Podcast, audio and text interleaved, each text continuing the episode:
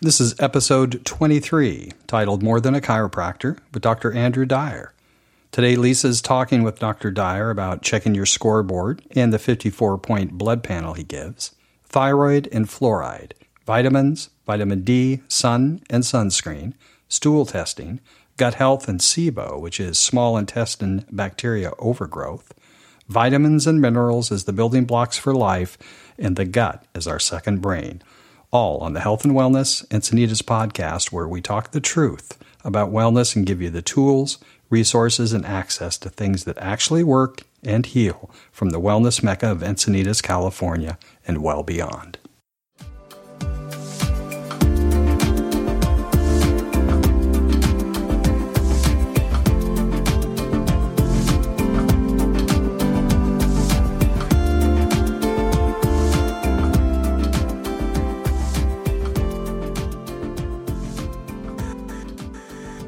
Welcome back. This is Lisa Thorpe, and this is Health and Wellness Encinitas. Today we have Dr. Andrew Dyer with Dyer Chiropractic and Nutrition. Dr. Dyer, thank you for being here. Welcome. Thank you so much, Lisa. It's just a fantastic Wednesday here in Encinitas, and I'm so happy to be with you today. Awesome. So obviously, you're a chiropractor. Tell us a little bit about what makes you special as a chiropractor. Great question. So the difference in the practice that I offer, as opposed to maybe the typical musculoskeletal practice, is that I do the musculoskeletal piece as well, but I also like to incorporate blood testing, hair analysis, urine and stool testing to really get a complete health profile on someone in order to build a comprehensive treatment plan that's unique for them. Those are some serious diagnostics. So what do you find out from a hair analysis or stool analysis? Hair analysis piece is more to evaluate the toxic heavy metals that are leaving our body, and it can go back in time about 6 months worth. Because of where we collect that hair, it can track us chronologically backwards 6 months in time to say the body's relieving this load of mercury or this load of aluminum, arsenic, uranium, tin, titanium. There's about 16 different heavy metals that we analyze. And then on the flip side of that, still within the hair analysis, we're going to look at mineral levels, essential elements, calcium, magnesium, sodium, potassium, and on down the list to see where our bodies exist within those parameters. Awesome. And so it's a different thing. Each test, you're looking for different information, I'm assuming. Yeah, absolutely. The tests all come together to kind of create that scoreboard check, or taking that annual physical and expanding upon it. In a typical medical evaluation, your once-a-year physical, you may get 18 to 20 blood levels assessed. In my typical blood panel that I order, there are 54 different elements that we look at, starting with sugar balance and going all the way on down to vitamin D status, including immune system function, thyroid, liver, pancreas, a number of different ways to assess the body's health. So in the panel that you do, or that you require, what are you finding out that a traditional exam or a traditional blood lab doesn't tell? One, the testing is a little bit more broad-based, so we're getting more levels. We're looking at a GGT level, which is for a pancreatic indication, where on the typical hepatic panel, that's not there. We're doing a couple steps further in the thyroid assessment. Instead of just a TSH with the T4 level coming back, we're getting T3 and T7 and being able to expand upon what's traditionally seen. And then the real key piece is how it's analyzed.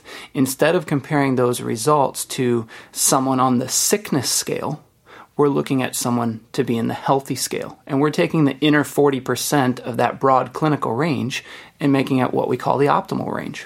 Awesome. You mentioned thyroid. That's a pretty big topic nowadays. Why do you think so many people are coming in with more thyroid issues today? Yeah, another key point I think is what's going on in our environment from a water intake standpoint, because of the heavy fluoridation in some of our area water supplies. That does play a deleterious effect on the thyroid.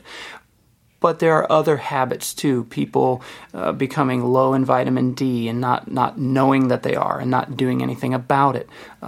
The whole craze and stage of gluten sensitivity, how that plays a role in thyroid health. Autoimmune disorders.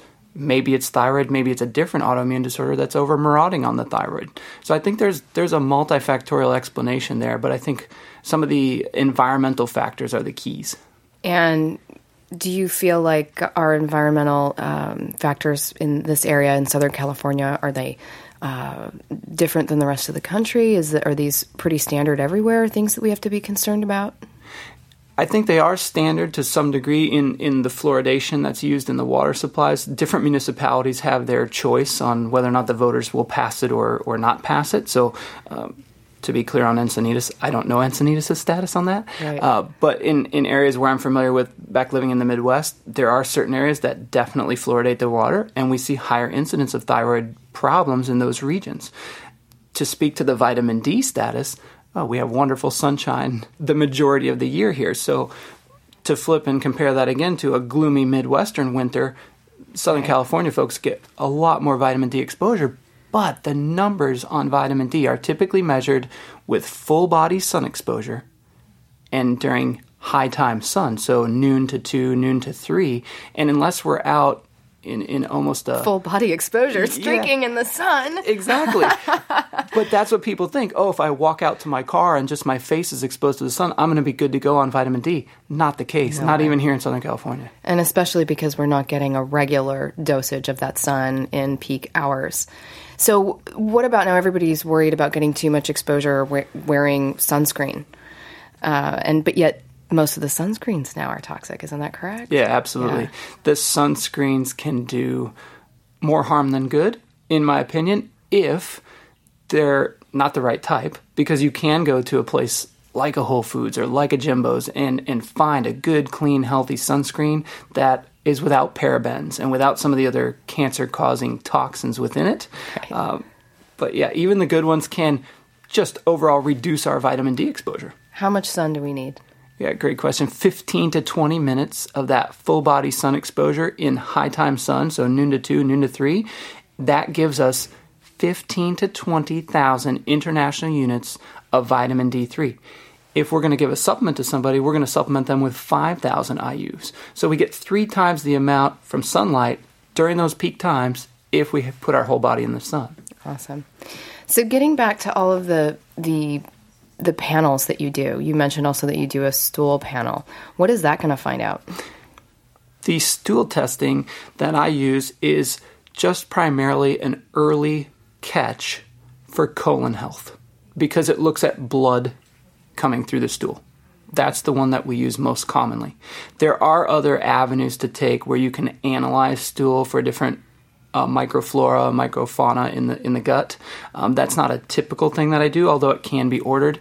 But really, primarily, we're doing stool checks to make sure that there's no blood in the stool. And then, obviously, if we find that, we need to make the necessary referral for full evaluation. So somebody comes to you. Does every patient that comes to you get this full panel, or do you pick and choose what you're going to do per their situation? Yeah, it really depends on the goal of the patient and really what their complaint is. So give you an example. Yesterday, had a lady that called us in the morning. She was in town from Texas, and she had a low back complaint. So we handled her on a strictly musculoskeletal standpoint. Some other patients will call and say, I want to go through the workup. My goal is to get as healthy as possible, or my goal is to fight this particular condition that I'm dealing with. And then we're going to use the metabolic panels, draw a blood test, do some hair, do some urine and stool testing to get a full health picture on them. So it really depends on the goal of the patient and really, in a way, what I think fits their case the best, how we can give them the best chance of being their best version of themselves. What type of patients would you say are your ideal patients, or does it matter? You know, to some degree it matters, and to other degrees it doesn't. On my website, DrAndrewDyer.com, I have a list of different case studies of some of the similar type of cases that I've worked. So looking at diabetic patients is a big niche because a lot of them are inundated with the different medications that they're on, and they want to explore what they can do to maximize how their meds work or what they can do to hopefully cut back on some of those medications. Sorry, I just want to make sure that we can all hear you as the train is going over you. Perfect. Yeah. So diabetic patients for sure, patients that have anemia, patients that have thyroid dysfunction, autoimmune disorders, whether that means MS or lupus or the varying conditions in that greater category. And it's important to note, too, that when I'm talking about these varying conditions, what we do is not necessarily a treatment for that particular condition, but we're treating the overall health of the person. So if we can get their body functioning better than it was 2 or 3 or 4 years ago prior to them being diagnosed with this particular condition, perhaps they can get back to that level where they didn't even have the problem. Yeah, I couldn't agree more. That's one of my favorite things to talk about is the fact that the body really does heal itself when it's supported correctly. So even if somebody has a chronic illness or something pretty severe, if the body is supported correctly, I mean, it may not be cured, but your symptoms are certainly going to be reduced greatly by just creating proper support long term. So it sounds like that's what you do. Would you say, in addition to diabetes, there's any other niches that you've found yourself working in? Yeah, definitely. There's a big niche of patients that have various gut pathologies. Whether you want to call them Crohn's patients or ulcerative colitis patients, you can call them what you want to call them. The new hot term is SIBO. SIBO, small intestinal bacterial overgrowth. Right. Okay. Well, and just gut health in general, I think, is like the big hot topic nowadays. Oh, yes, absolutely. I couldn't agree more with that because people are inundated, again, with a varying degree of medications that they're taking. And some of these people have been on them a decade or more. And now we're seeing the real ramifications come back to, in a way, haunt them. And now they're trying to explore what they can do to make their gut work better without those medication options. Do you feel like there's a standard turnkey way to help the gut, or is it very personalized? I really think that it needs to be personalized. And I think that that's the biggest key to making a successful gut patient healthier.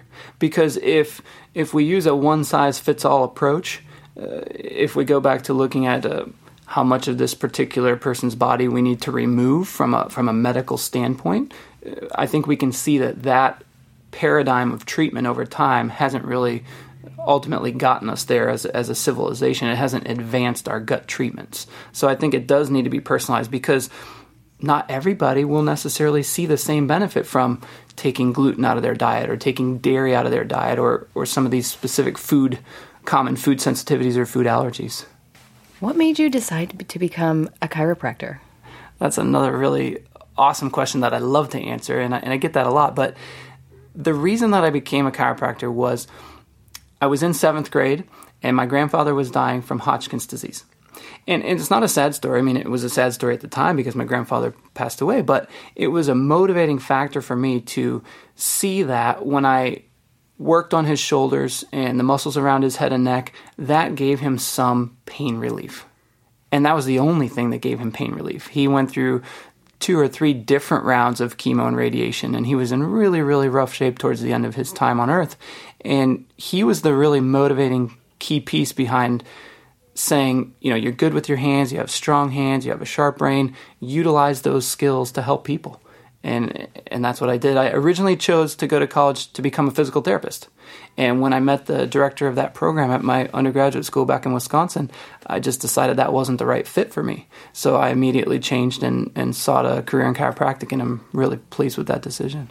And you started out back in Dayton, Ohio, is that right? That's right, I did. I practiced for just shy of 10 years in Dayton, Ohio, in one of the largest nutrition clinics that I'm aware of in the Midwest, and it was a fantastic start to my career, and I owe a lot of my success at this point to the tutelage that I received in Dayton, and now I'm here in Southern California to share what I've learned with the folks here. Nutrition, how important is it? Oh, it's paramount. It's paramount. I mean, it's everything, right? Yeah. In your line of work and what we do with patients and how we help impact their life. If you just go back to the simplest definition on page 1 in the biochemistry textbook that we use during chiropractic college, it spells out how vitamins and minerals are the building blocks for life. And how do we get those vitamins and minerals? From the food we eat, the air we breathe, and the water we drink. And so that's, I think, the key piece of it there. What would you say your number one wellness tip would be? Really, I think if you had to boil it down to just one thing, and we alluded to this earlier in the program, that is vitamin D. Vitamin D, because of how it fits with not only those of us that are fortunate enough to live in Southern California, but how that applies to people in Chicago and in Florida and in the state of Maine, where for many, many months out of the year. We talked about this earlier. Cleveland, Maine, 5 months, you don't see sunshine. Right. I lived in Dayton for 10 years. We went 4, 5, 6 months sometimes, very, very little sunshine. And that vitamin D status is such a key player in current research showing the effects of breast cancer returning has a lot to do with vitamin D status in the patient. That research comes from University of Wisconsin-Madison, my home state there. But vitamin D plays a role in balance, in jumping ability in athletes, in the integrity of the bony structure for the body. So it's applicable to internal organ function, musculoskeletal aspects, cognitive ability, going back to the balance piece. So I think as broad-ranging as one wellness tip can be, vitamin D's got to be it. And I would just urge the listeners out there to know what your vitamin D status is prior to undergoing a supplement routine. Because if you're already at 85 right. blood levels, maybe you don't need 5,000 IUs a day. I'm at 85. I still take 10,000 5 times a week. But the other key piece is taking the right version. Vitamin D3 is the particular version that most patients will benefit from to the greatest extent. And you need. How do you know which version they need? Really, vitamin D3 is the primary form for human body consumption and absorption. So that would be the best, depending upon if you're working with a patient that is a vegan or vegetarian eater. Mm-hmm. They may not be open to taking D3 because it is refined from different fish. So it just kind of goes back to what the patient's desires are. But D3 would be my choice as a practitioner every time, as long as that's okay with the patient. Gotcha. So in addition to chiropractic nutrition, what else can people expect when they come to see you? I think the best thing that they can expect to come from a visit with myself is they're going to get 30 to 45 minutes of my undivided attention when we have our initial meeting, our initial consultation. They will have already filled out about a 6-page intake form for me. And 6 pages may sound like a lot, but you only have to put the check boxes on the things that apply to you. So some people can get to it rather quickly, and some it takes quite a bit longer. But when we sit down to discuss that together, I'm creating, in my mind, a roadmap for them to follow to get well. And that's why they've sought my care in the first place, is they're maybe not as happy with where their body is currently and they want to take it to a new level, or they want to get back to a previous level they were used to. So they're going to get 30 to 45 minutes of my undivided attention at the very onset of their care. We're going to talk together about what their goals are. Maybe it's weight loss, maybe it's thyroid improvement, maybe it's liver, who knows, but each case is different. And then we're going to sit together and really map out a clear plan of, here are the tests that I think we need to see where your body's at. Here's maybe where their goals are. Maybe they've had some testing just within the prior month or two. Maybe we can start by analyzing those and then piecing together follow-ups down the road to see if they're improving. But really, that's the piece that I think is missing in today's healthcare model, is there's not enough time for the doctor and patient to get on the same page together. And there's definitely not usually a plan, because what you're offering is an actual plan with a goal and end in mind. Absolutely. As opposed to just a prescription, you really are giving them, they're walking home with a plan. Absolutely. And I think the key piece at the beginning is they're going to go through their testing. I'm going to sit down and I'm going to analyze all those tests, and I'm going to produce about a 30 to 45 page report that gives them detailed explanations on what the tests were that we did, how those apply to them, what their values show, and then what we can do to make those better. And that's the element of the roadmap, building it for them, what to eat, what not to eat, vitamins to consider, and then retest dates so that we know that what we're doing is working. Awesome. Quick interjection. If anybody has any questions, concerns, complaints, just want to interact, you're welcome to email us at feedback@thorpeinstitute.com. Once again, we absolutely would love any of your comments or questions. You can send those to feedback@thorpeinstitute.com. So you became a chiropractor, or have there been other things along the way? I'm looking for maybe a story that was monumental, like a pivotal moment in your life. As far as how that applies to my career? Yeah. Yeah, for sure. Yeah, it actually happened a couple of different times, but when I used to practice in Dayton, Ohio, we did a weekly talk radio program where we took call-ins, and one particular Saturday I was covering the program. My boss was teaching around the country at that point, so I was covering the program, and I took a caller from the state of Indiana, and for those in California, Indiana and Ohio touch each other, so it wasn't that far away. But the caller called in to say that she had a 5-year-old grandson who was in the hospital in Indianapolis, and he was in with gut disturbance. They weren't sure exactly what was going on. They were testing him thoroughly. They hadn't really come up with anything, and she was struggling to find some other alternative options to help her 5-year-old grandson. And I gave a pretty full disclosure statement, I guess, to say, you know, it's difficult for me to assess this child from far away, and I don't know what any of his tests show, and I don't know what the imaging shows, but here's one thing you can try that absolutely won't hurt, and maybe it will help him. And we suggested that she put him on a particular nutrient called S. boulardii. S. boulardii is a yeast that's beneficial to the gut, just like we think of Lactobacillus acidophilus, a good flora for the gut.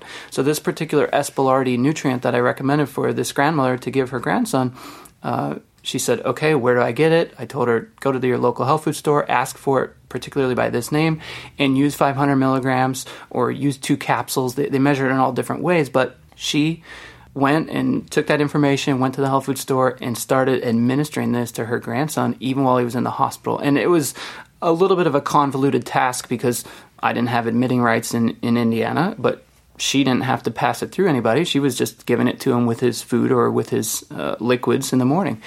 And the follow-up and the payoff didn't come for about 3 to 4 months after that. But this grandma that called me from out of state walked into our office in Ohio to give me a hug and to say, you saved his life. So that was just a powerful experience. It was And I don't tell you the story to say, oh, this is how great I am. I tell you the story to say that natural medicine can really pay huge dividends. And I only learned that by practicing in the office that I was in Dayton for 10 years. So S. boulardii is one of my favorite nutrients. I don't use it with everybody, but when the shoe fits, we use it. Awesome. Who else would you recommend it for? You know, S. boulardii is a great nutrient for anybody struggling with those particular conditions we were naming before, whether that's SIBO, whether that's ulcerative colitis, whether that's Crohn's disease. And it's not going to be the be-all, end-all for their treatment, but a good initial tip-of-the-iceberg thing to try to maybe get the ball rolling in the right direction. But S. boulardii has a widespread use. Even brain patients, some cognitive disorders really respond well when we get the gut on track. Right, because the gut has a huge relationship with the brain, right? You bet. About 80% of gut function ties directly back to what the brain is telling us, and then vice versa. Brain telling the gut what to do. They call the gut the second brain. Right. It's just amazing to think that we've only scratched the tip of the iceberg in our knowledge on how those two organ tissues are related. Awesome. Is there anything else you'd like to share with our listeners before we wrap up? Just really that if you have questions about what it is that Lisa and her husband do in their company, I would urge you to get onto their website and check out all the different products that they offer. And of course, too, if you're interested in what I offer, go to DrAndrewDyer.com and check out some of the case studies there. But just wanted to say thank you so much to Lisa Thorpe for having me as a guest this morning. You're so welcome. It's my pleasure. All right. Well, this is Health and Wellness Encinitas. I'm Lisa Thorpe with Thorpe Institute and Intel Bio. Thank you for listening. Have a great day.